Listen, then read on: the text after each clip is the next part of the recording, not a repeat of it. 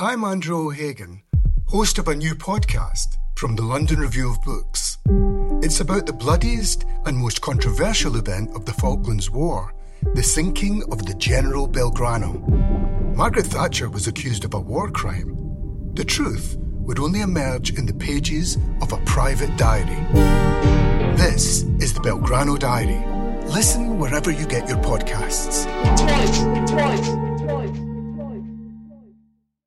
If you subscribe to the LRB, you can save up to 75% on the cover price. Visit lrb.co.uk forward slash subscribe.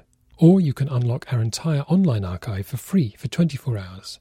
Visit lrb.co.uk forward slash open.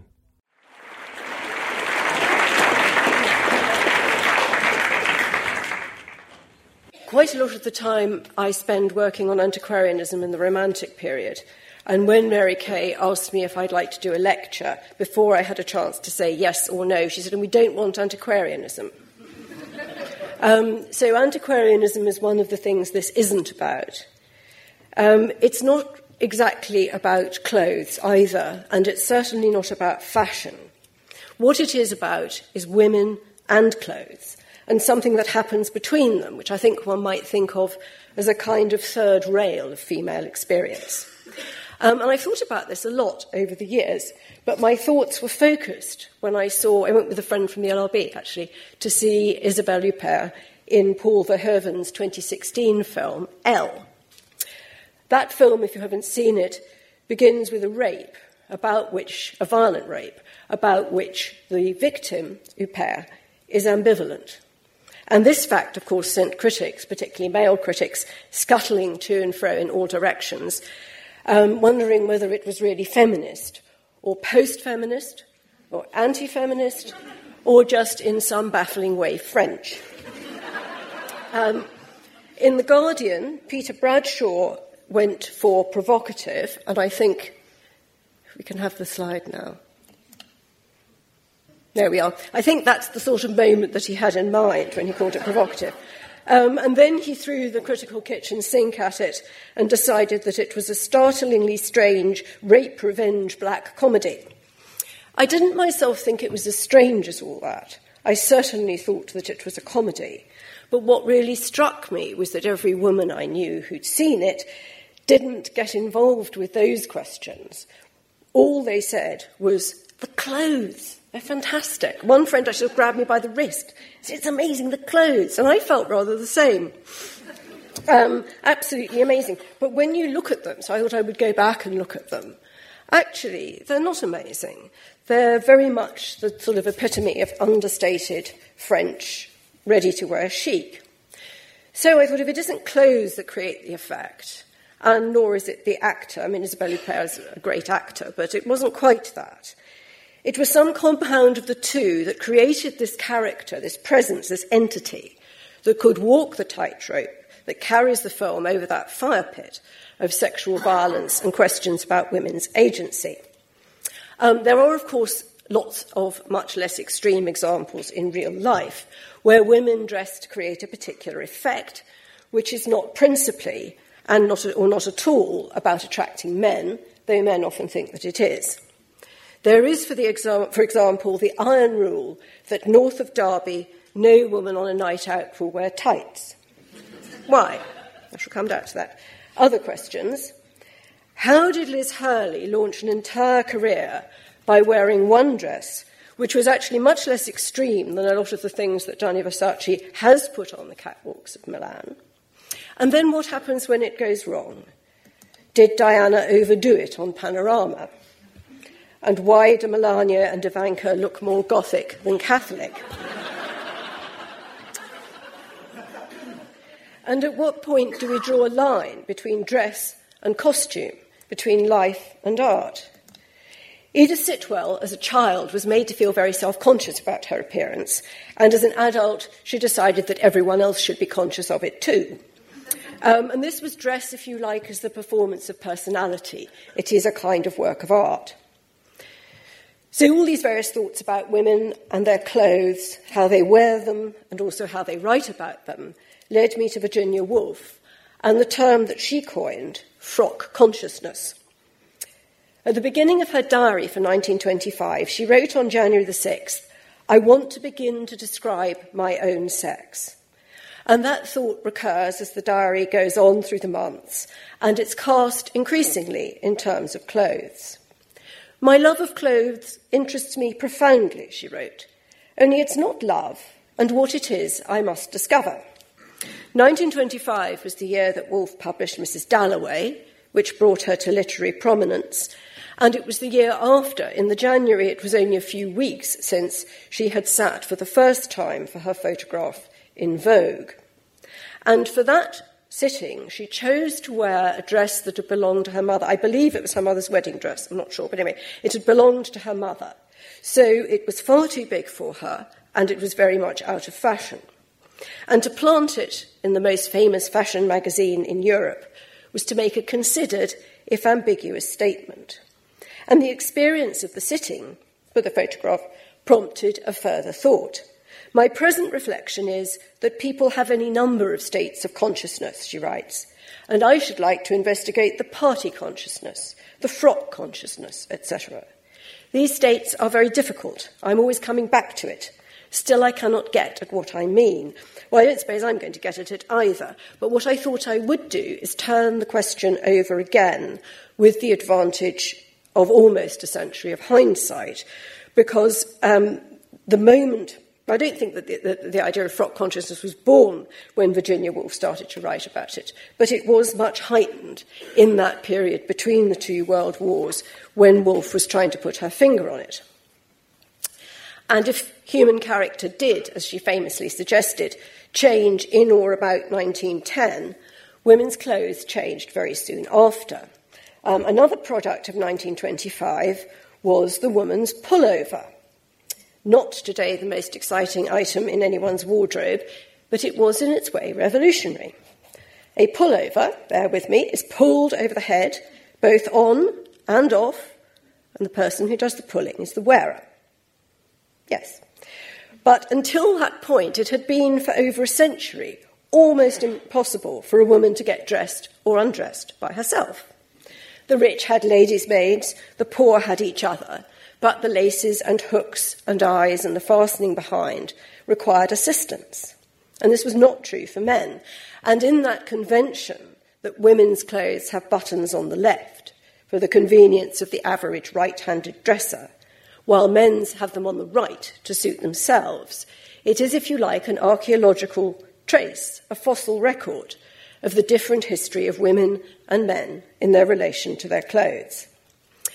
Fashion writers who are, as we know, apt to discuss new trends with the urgency of war reporters on a particularly dangerous front line and to misuse the word iconic relentlessly um, but I think they can be forgiven for their hero worship of the Italian couturier um, Elsa Schiaparelli and this, her cravat pullover.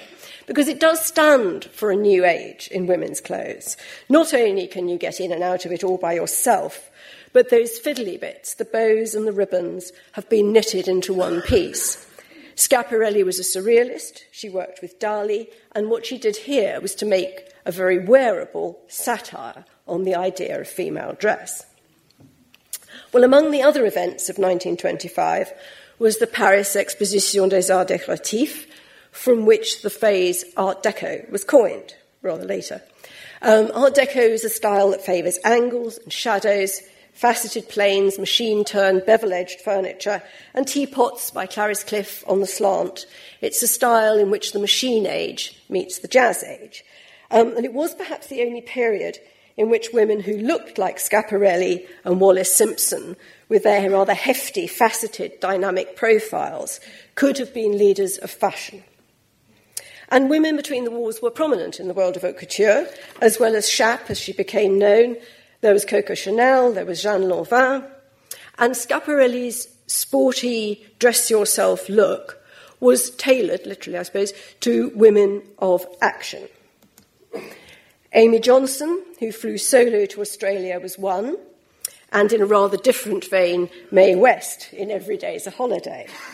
Um, West, whose billowing curves billowed a little more at each fitting, um, much to the annoyance of Schiaparelli, who's quite short tempered and very thin, um, you might think and what she's wearing by Schiaparelli here is this huge um, collared cape thing.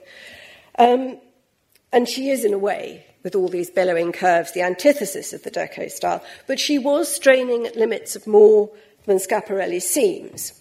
She challenged the censors, she challenged the film studios, she talked about sex in ways that women in general were not supposed to do, and she took control of her films and her image in a way that actresses in particular were not supposed to do. But the ambitions of these women and the claims to effectiveness are not, I think, just reflected in the clothes that Schiaparelli made for them. They are also, to some extent, created by them, because neither of these women were in themselves what Schiap's designs made them. Amy Johnson was unhappily married to a classic 1930s cad and also, on her famous flight to Brisbane in 1930, her de Havilland Gipsy Moth touched down, in the words of her biographer, too fast and too late. She landed upside down in front of an excited crowd of 20,000, um, and presumably not looking quite like that. West, who wrote, West wrote a lot of the script for Every Day is a Holiday, and she took credit for all of it, but she bowed in the end to the censors as a result of which the best jokes had to be taken out and the film flopped. So, not quite what the clothes made them.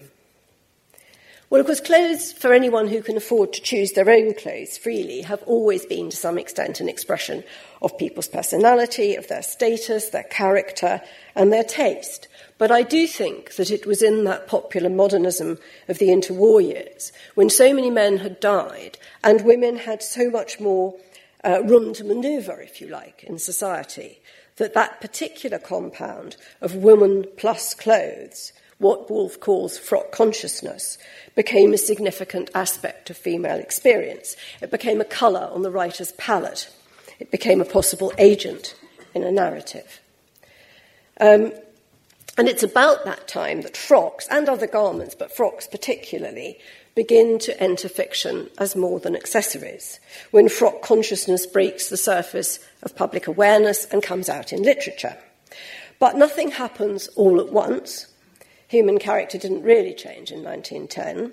And I think looking back, there are two quite significant lines of literary descent. On the one hand is Jane Austen, who certainly cared about clothes. She talks about them in her letters. But she's interestingly uninterested in them in her novels. And more than that, actually, she's positively hostile. Women who talk about clothes mark themselves out as stupid or vulgar or malicious. In Mansfield Park, the culpably inert Lady Bertram is a woman who spent her days sitting nicely dressed on a sofa. Mrs. Elton, in Emma, condemns herself when she asks Jane Fairfax's opinion as to whether she should put this or that particular trim on her white and silver poplin. After that kind of remark, we hardly need to be told that she is self important, presuming, familiar, ignorant, and ill bred. And in the very last paragraph of the novel, where I think you generally feel Mrs. Elton should have been consigned to the past, she's allowed to linger in the wings just to point up the moral superiority in every way of Emma and Mr. Knightley, in her own disappointment that their wedding was in such restrained good taste, very inferior to her own, with very little white satin, very few lace veils, a most pitiful business. Um, and the closest I think that Jane Austen comes to talking directly about what you, anything that could be called frock consciousness is in Northanger Abbey, where she offers a very rare direct comment on dress. But of course, that novel is a parody. And so the remark is ironic, ironic as defined by Christopher Ricks, in that it is both true and not true to the same extent at the same time. Woman, she writes, woman is fine for her satisfaction alone. No man will admire her the more, no woman will like her the better for it. And in parody, of course, the text works by being read in the reflected light of another text which is known but unseen. And satire bounces back and forth between the two in a kind of comic hall of mirrors. And that is where Jane Austen leaves the woman who wants to be fine, but whose finery can't get her anywhere. She's left with nothing but her own reflection.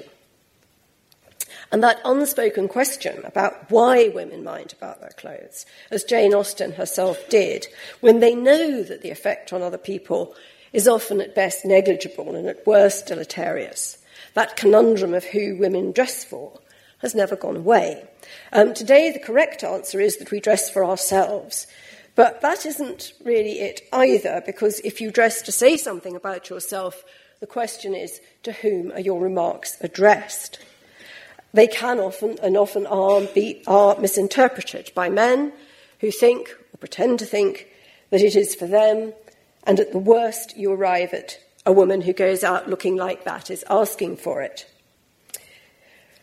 The effect on other people, though, is only one end of an arc, if you like, the point where the idea comes to earth in the outside world.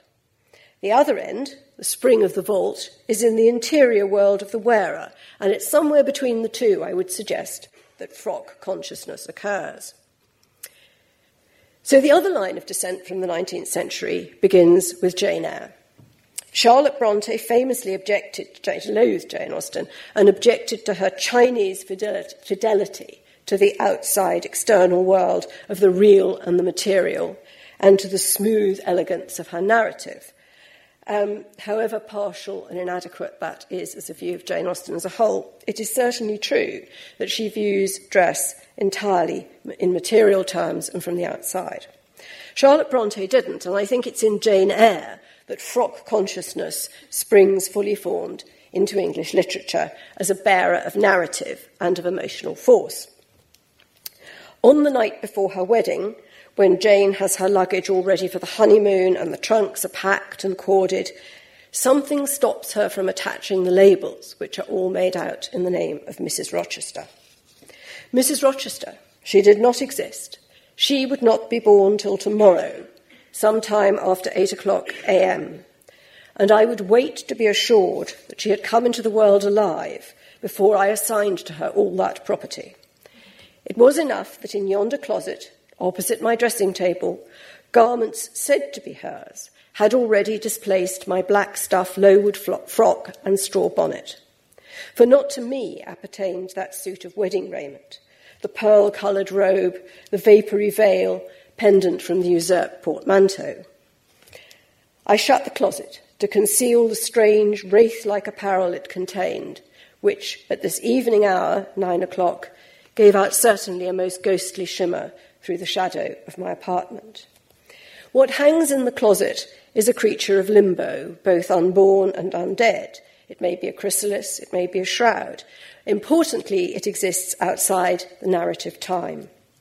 And the white ghost, of course, in the novel is then followed by the black ghost, the dream by the nightmare, in the form of the actual Mrs. Rochester, tall and large, with thick and dark hair hanging long down her back, whose own state of existence is similarly indeterminate. I know not what dress she had on, it was white and straight, but whether gown, sheet, or shroud, I cannot tell. And Bertha Rochester fingers the wedding dress and then she takes the veil and tears it. An action that um, post Freudian critics have always seen in terms of sexual symbolism, which I think completely misses the point. I think that dress is not a metaphor, it's a dress. And it's doing what a dress can do, acting as a membrane through which an identity, in this case the identity of Mrs. Rochester, can pass. And this, at its most extreme, you might say, is not so much frock consciousness as a conscious frock.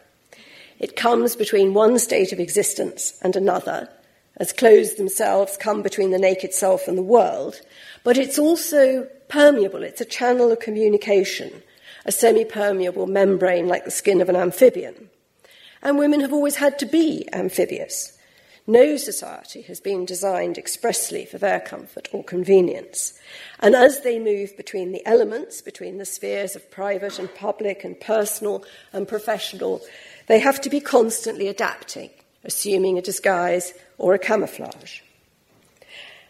Not surprisingly, perhaps, the conscious frock in fiction is often seen in midair, thrown from a New York skyscraper in Sylvia Plath's The Bell Jar, or drifting, interestingly, sometimes on fire through the fables of Angela Carter. So, meanwhile, back in 1925, on the morning of her party, Clarissa Dalloway is mending a tear in her green dress. It's a favourite dress. Would be anybody's favourite dress because it is both distinctive and yet suitable. It's one of those little out of the way things that Mrs. Dalloway's dressmaker, Sally Parker, could create, and yet at the same time not queer. The thing about Sally's designs is that you could wear them at Hatfield, at Buckingham Palace. She had worn them at Hatfield, at Buckingham Palace. Her clothes suit her character, and at the same time, they make her a suitable character on the stage of high society. And that's what a lot of women, I think, want from their clothes to stand out and to fit in to the same degree at the same time. And as Clarissa Dalloway sews, and she contemplates the dress, a great sense of peace comes over her, and the waves of the green silk become like waves of the sea in summer, until the whole world seemed to be saying, That is all. Fear no more, says the heart, committing its burden to the sea. And soothed by the dress and by the self that it represents, Clarissa Dalloway's consciousness seems to pass into the green folds, so that when she's interrupted, she suddenly hears somebody at the door, she made to hide her dress like a virgin protecting chastity. And that reflexive action, I think, suggests to the extent to which the frock has become her most private and naked being for that moment. But the conscious frock is not always serious. There is great comic potential in clothes, and Woolf's contemporary and acquaintance, Elizabeth Dashwood, they didn't know each other well, but um, they, they met. Um, Elizabeth Dash- Dashwood wrote under the name of E.M. Delafield in Lady Rhondda's feminist magazine Time and Tide. And from 1930, she wrote a column called The Diary of a Provincial Lady. And it was very popular. It's, I still think it's wonderful. I still think she's underrated. Um, it's written in, perso- in a persona that is set at a rather finely judged angle to her own life and character as a woman living in the country, married to a land agent who takes every opportunity to linger on the outskirts of literary London, struggling at times to keep her end up in the conversation. In November, she writes, the provincial lady writes, I'm asked what I think of Harriet Hume by Rebecca West, but I am unable to say as I have not read it.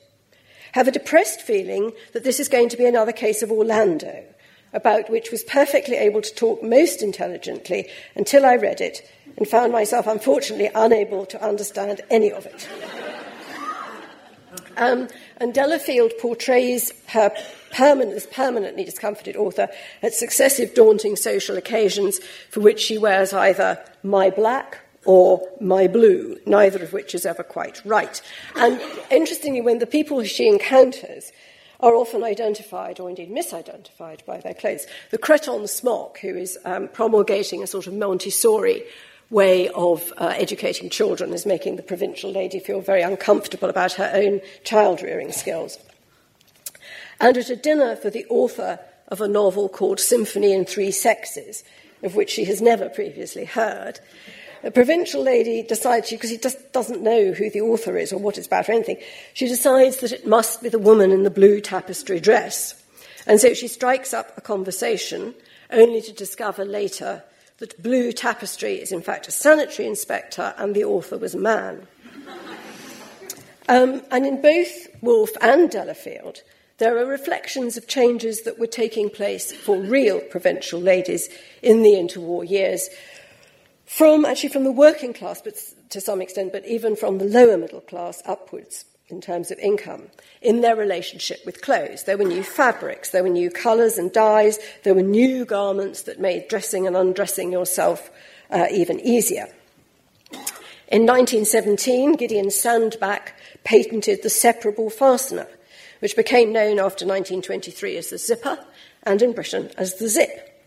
And it started off uh, with the military, but it soon migrated to footwear. So you could do away with your button hooks, which were particularly difficult if you were corseted, doing up your, um, your buttoned boots. Um, and then in 1930, the 1930s, of course, the zip arrived in clothes. And also liberating in its way was the department store.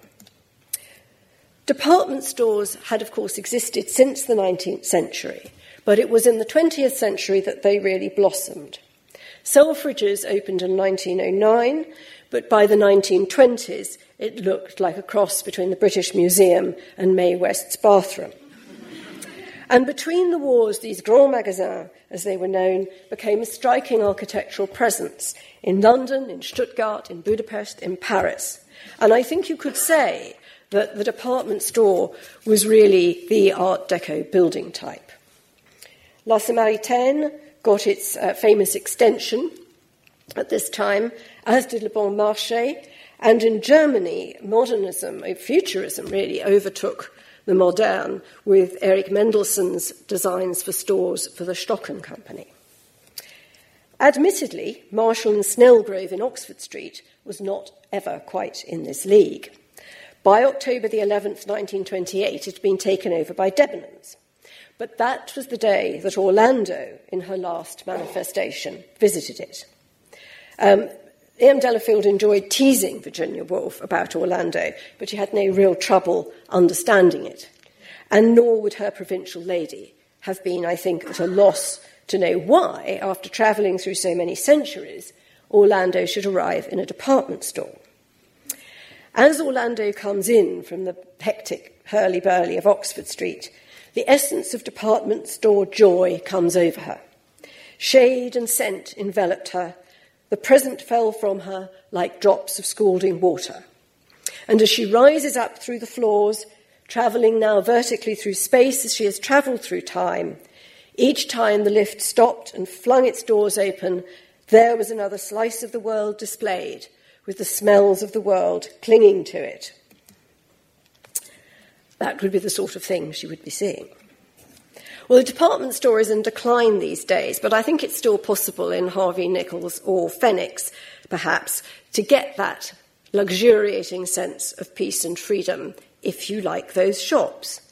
I like them for the same reasons that some women, and I think a lot of men, dislike them. There are very rarely any windows to the outside. You navigate by departments and designers. And the busy world is hushed, and it's all tissue paper and the promise of lives embodied in perfect clothes, which, however unsuitable or unaffordable in reality, seem briefly possible in the flattering light in the changing room. The department store between the wars was also a corner of the world that was unusually laid out for the convenience of women and for their comfort. The business of Marshall and Snelgrove was to create an environment in which women without male companions could linger. And there were not so many places in the 1920s and 30s. Clubs were mostly for men, those that were for women tended to be rather austere, and a woman or women unaccompanied would not be served in any respectable bar. In the department store, there was a restaurant or a cafe, there was also, extremely importantly, a ladies' lavatory.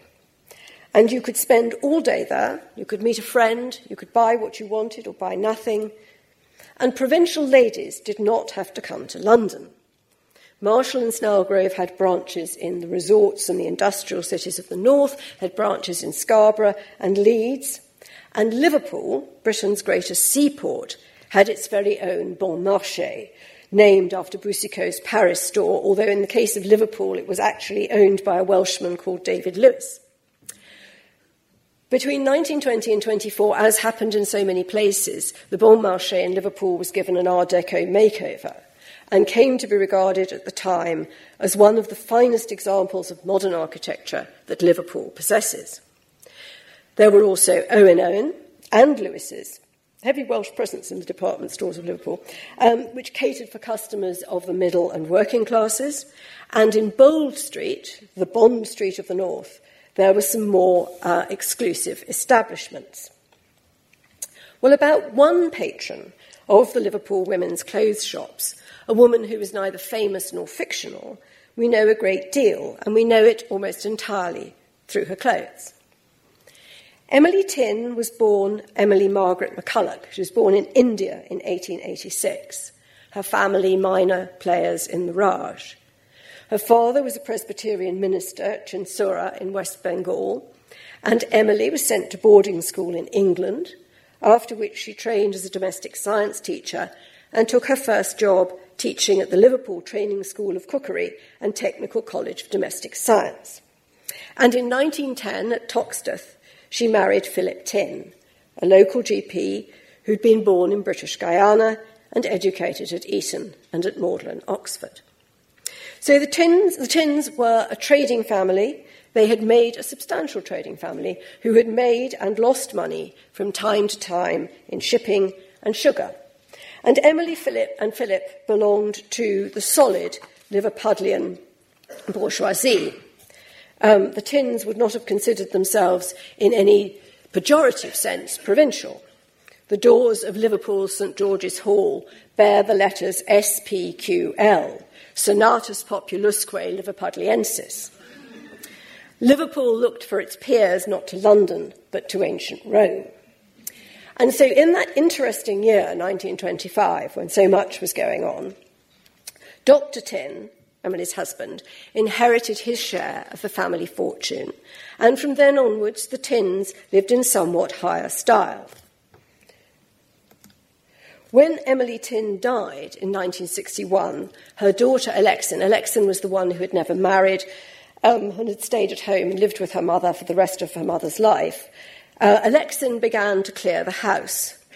It took her 40 years to go through all her mother's clothes. I imagine she did other things, but it took a very long time. Um, and between 1966 and 2003, she donated more than 700 items to the National Museums of Liverpool, as well as a collection of fashion magazines. And this is now the Walker Art Gallery's Tinne collection. It was the subject of an exhibition curated by Pauline Rushton in 2006 called Mrs. Tinne's Wardrobe. So, in 1925, on the morning of Clarissa Dalloway's party, if Mrs. Tinne was shopping, and it's a fair bet that she was, she would have been in Bold Street while Mrs. Dalloway was in Bond Street. And it would certainly be about then that she bought the Art Deco um, afternoon dress, which you see on the left hand side, in wool crepe. And if she had gone to the party in the evening, we might imagine her in something like this on the right in silk crepe and rayon jersey. Rayon jersey, another one of those new and relatively easy care fabrics. And as you can see from the detail, with the glass beads and uh, the clear glass and the silver beads, it's absolutely the last word in Art Deco. From the Liverpool Museum's point of view, the collection is a wonderful historical resource. Um, they like the fact that it includes some very early examples of bras, which I won't bother you with because they're not actually very interesting, um, except historically. Um, and as Rushton puts it, in the Tinne collection, one can see a broad range of clothes worn by one person every day and over a long period of time. Well, I'm not sure that's exactly right. The mixture is certainly there.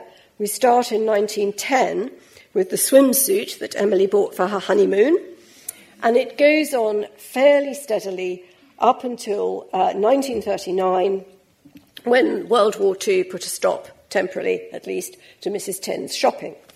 Um, it is a biography in clothes. It is a period study because there are types of garment that no longer exist, because they which mark punctuation points in a kind of life that no longer exists. The bridge coat, the motoring bonnet, which has this elaborate built-in hairnet so that you don't get your hairdo um, ruined as the wind goes through it. Um, the dinner dress and matching coatee, coatee a word we don't have anymore. Um, but many of these clothes have either hardly or never been worn. Some of them actually still have the price tags on. Rushton wonders whether Emily Tinne felt a philanthropic desire to support the shop girls of Liverpool who worked on commission. Or she suggests that Mrs. Tinne was just a compulsive shopper of the sort who are apparently so fascinating to viewers of Channel 5. Um, possibly. And there were certainly times when she resorted to the familiar practice of buying a size too small in the hope of losing weight. When she didn't lose weight, however, she was not discouraged, and among the fashion magazines to which she subscribed, which the museum now has a complete run of, were titles that would never do today, one was Smart Fashions for Outsizes, and the other was Smart Fashions for Wider Hips. While Pauline Rushton was cataloguing the collection, she talked to Alison, from whom she got some interestingly contradictory information. The survival of numerous dinner gowns or similar evening dresses, Rushton writes, indicates that the Tinnes must have dressed for dinner at least some of the time, although Alison Tinne does not recall this having been the case. And further on, she writes, some of the later garments are too grand for dinner at home. They must surely have been worn on some other, more formal occasion, such as a party or an official function. Yet, she adds, Alison does not recall her parents socializing regularly. On the contrary, in fact, Dr. Tinne, who was a very conscientious GP, made a point of holding an evening surgery every day. And the only occasions that Rushton can be reasonably sure that the Tinnes attended were receptions at the Liverpool Medical Institute. And I feel that however smart the Medical Institute was, it could hardly have justified quite such an outlay on evening wear. And as Rushton and Alison continue their conversation, an even odder picture emerges because, in comparison, in contrast to this great array of, clothes and hats, we'll come to hats later, there are hardly any shoes. Those that are in the collection are mostly quite stout, sensible shoes, and they've obviously been worn. Neither are there many handbags. Alison explains that her mother wasn't so interested in shoes and bags. But she couldn't have gone out in any of these clothes without shoes, and surely you wouldn't go to the sort of event that required this kind of dress without suitable accessories. So the figure that emerges from Mrs. Tinne's wardrobe is eerily like the mannequins on which the museum shows the clothes footless, limp arms empty handed, and hovering above where the head might be, a wonderful hat, which we'll come to later. No feet, no face, no baggage. Well, I don't know, but I suspect that what we're watching is the manifestation, like ectoplasm, of an actual frock consciousness, of a life lived out in clothes, some worn, many not, of evenings while her husband held his surgery, spent in the imagination at soirees like Mrs. Dalloway's, in a state of mind like Clarissa's as she mends her dress, half in and half out of the material world. Well, I can't be sure if that's what Emily Tinne did. Um, but, I le- but I do believe that this is the closest we'll come probably to a case study of the state of mind that Virginia Woolf describes in her diary when she's talking about this kind of thing and what she feels about clothes. She writes, Happiness is to have a little string onto which things attach themselves. For example, going to my dressmaker in Judd Street, or, or rather thinking of a dress I could get her to make and imagining it made that is the string which, as if dipped loosely into a wave of treasure, brings up pearls sticking to it. Well, while Emily Tinne was shopping in Liverpool, um, that's the last of her dresses that I wanted to show you, just because I think it's fabulous. Um, while Emily Tinne was shopping in Liverpool, up in Edinburgh, her almost exact contemporary, they were about a year apart, Cissy Camberg, was buying hats. Now, I told you we'd come to hats. In the 1920s, in the respectable but chilly and soot stained Scottish capital, the hat of choice, or at least the hat of convention, was the pot shaped cloche. And Mrs. Tinne naturally had several. Um, and in fact, that one that you're looking at here is considerably more glamorous than most cloches, which were felt um, and slightly sort of molten and pot shaped. And Mrs. Camberg didn't care for them. She favoured another kind of hat, as her daughter Muriel Spark recalled. These hats were quite different. They were large, wavy brimmed, shady, and bedecked. These hats were utterly impossible, Spark wrote, outside of Ascot races and possibly the summer opening of London's Royal Academy, 400 miles and many, many more hundreds of cultural distances from our puritanical Scottish capital. But my mother could not resist them. And when questioned by her daughter about this expensive hat habit, and um, Muriel Spark adds that she could never pass a hat shop, particularly if the milliner gave her cash credit.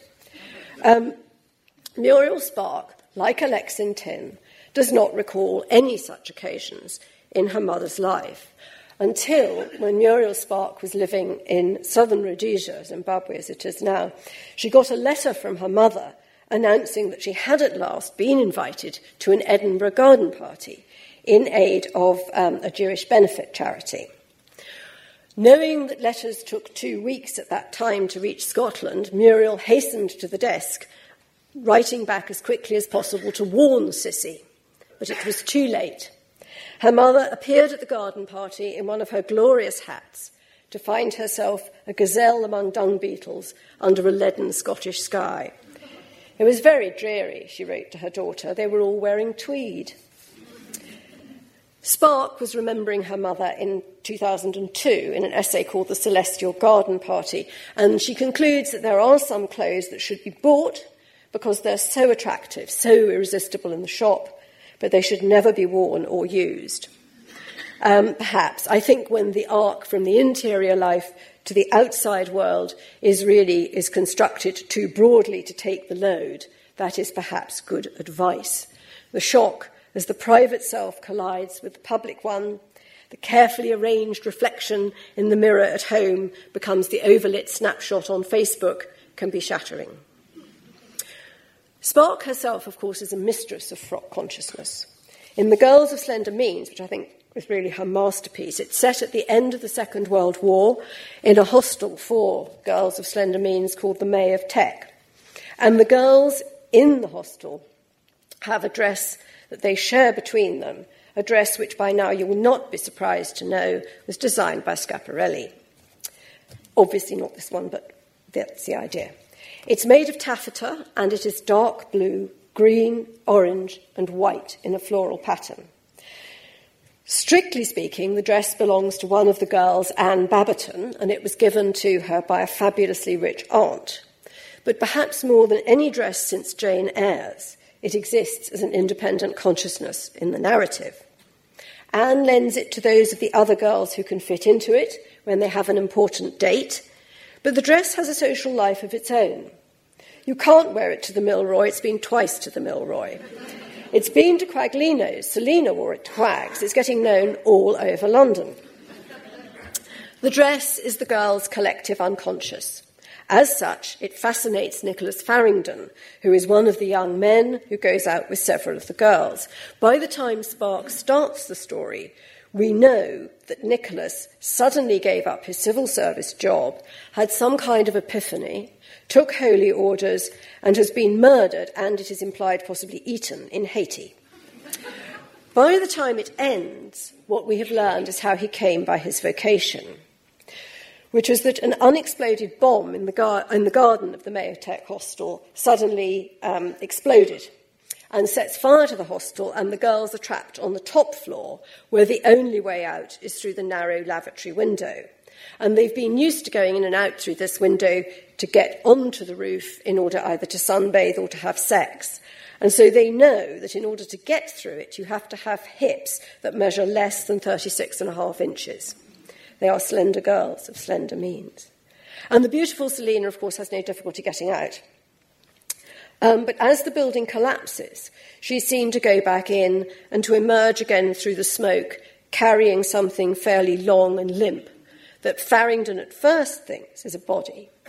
But the head and shoulders, rather like Mrs. Tinne, the head and shoulders are a coat hanger. Selina passes him with the Schiaparelli dress and vanishes. And in his notes found after his death in Haiti, Farringdon has written about his epiphany that a vision of evil may be as effective to conversion as a vision of good. So the ending is very ambiguous, I think, as very much as Virginia Woolf's choice of her mother's dress for the sitting in Vogue was ambiguous. Selina is perhaps the angel of death. Something certainly dies at the end of the book, a moment in history, an association of women who have long since gone their separate ways, but who were, for a moment, one spirit. Spark published The Girls of Slender Means in 1963 the same year that Sylvia Plath published The Bell Jar, which is a largely autobiographical novel permeated with frock consciousness. The protagonist, um, Esther Greenwood, has come to New York on this dream job on Mademoiselle magazine, but she has a breakdown. The dream becomes a nightmare, and she show, throws all these wonderful new clothes away.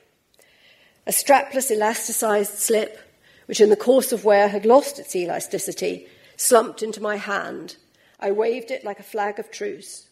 Piece by piece, I fed my wardrobe to the night wind, like a loved one's ashes. Um, and it's another description, like Angela Carter with the dresses on fire, like Muriel Spark with the smoke and ashes, um, permeated with fire. In real life, her own life, Plath continued to wear the same shirt waist dresses and the hats and gloves that Mademoiselle and its readers favoured. And Ruth Fainlight remarked that Plath reminded her of one of my New York aunts dressed for a cocktail party. And Fainlight suggests that what this, what this indicated about Plath was that she was always trying to fit into a role that she couldn't really play. But I think that that is a bit too simple because there was something in those clothes that was her. It was truly herself. She wasn't only the cremator, she is also the loved one whose ashes are cast away in the wind. And the extent to which Plath's self is um, widely understood to be embodied in clothes is suggested, I think, by the catalogue uh, for Bonham's sale on March the 21st, um, from which you see two of the lots. With 1963, I think you get to the end of what you can reasonably describe as post war writing, and so I am coming to the end of my lecture. At which point, I cannot help noticing that in my synopsis, which was written like all synopses before I had any idea what I was going to say, um, I implied that I would answer a question. Is frock consciousness a reflection of women's comparatively limited scope for direct action in the world, which is what Simone de Beauvoir says? Or is it a positive quality? Is it an extra sense, another string to the bow? Um, and I also noticed that I haven't answered that question. I haven't put my finger on frock consciousness any more than Virginia Woolf did, though I have tried to give it some historical and literary context and to suggest why the interwar decades are a particularly good place to look at it in literature and in life. But nor have I resolved its essence or the impenetrable and enduring mystery of why tights stop at Derby. Thank you.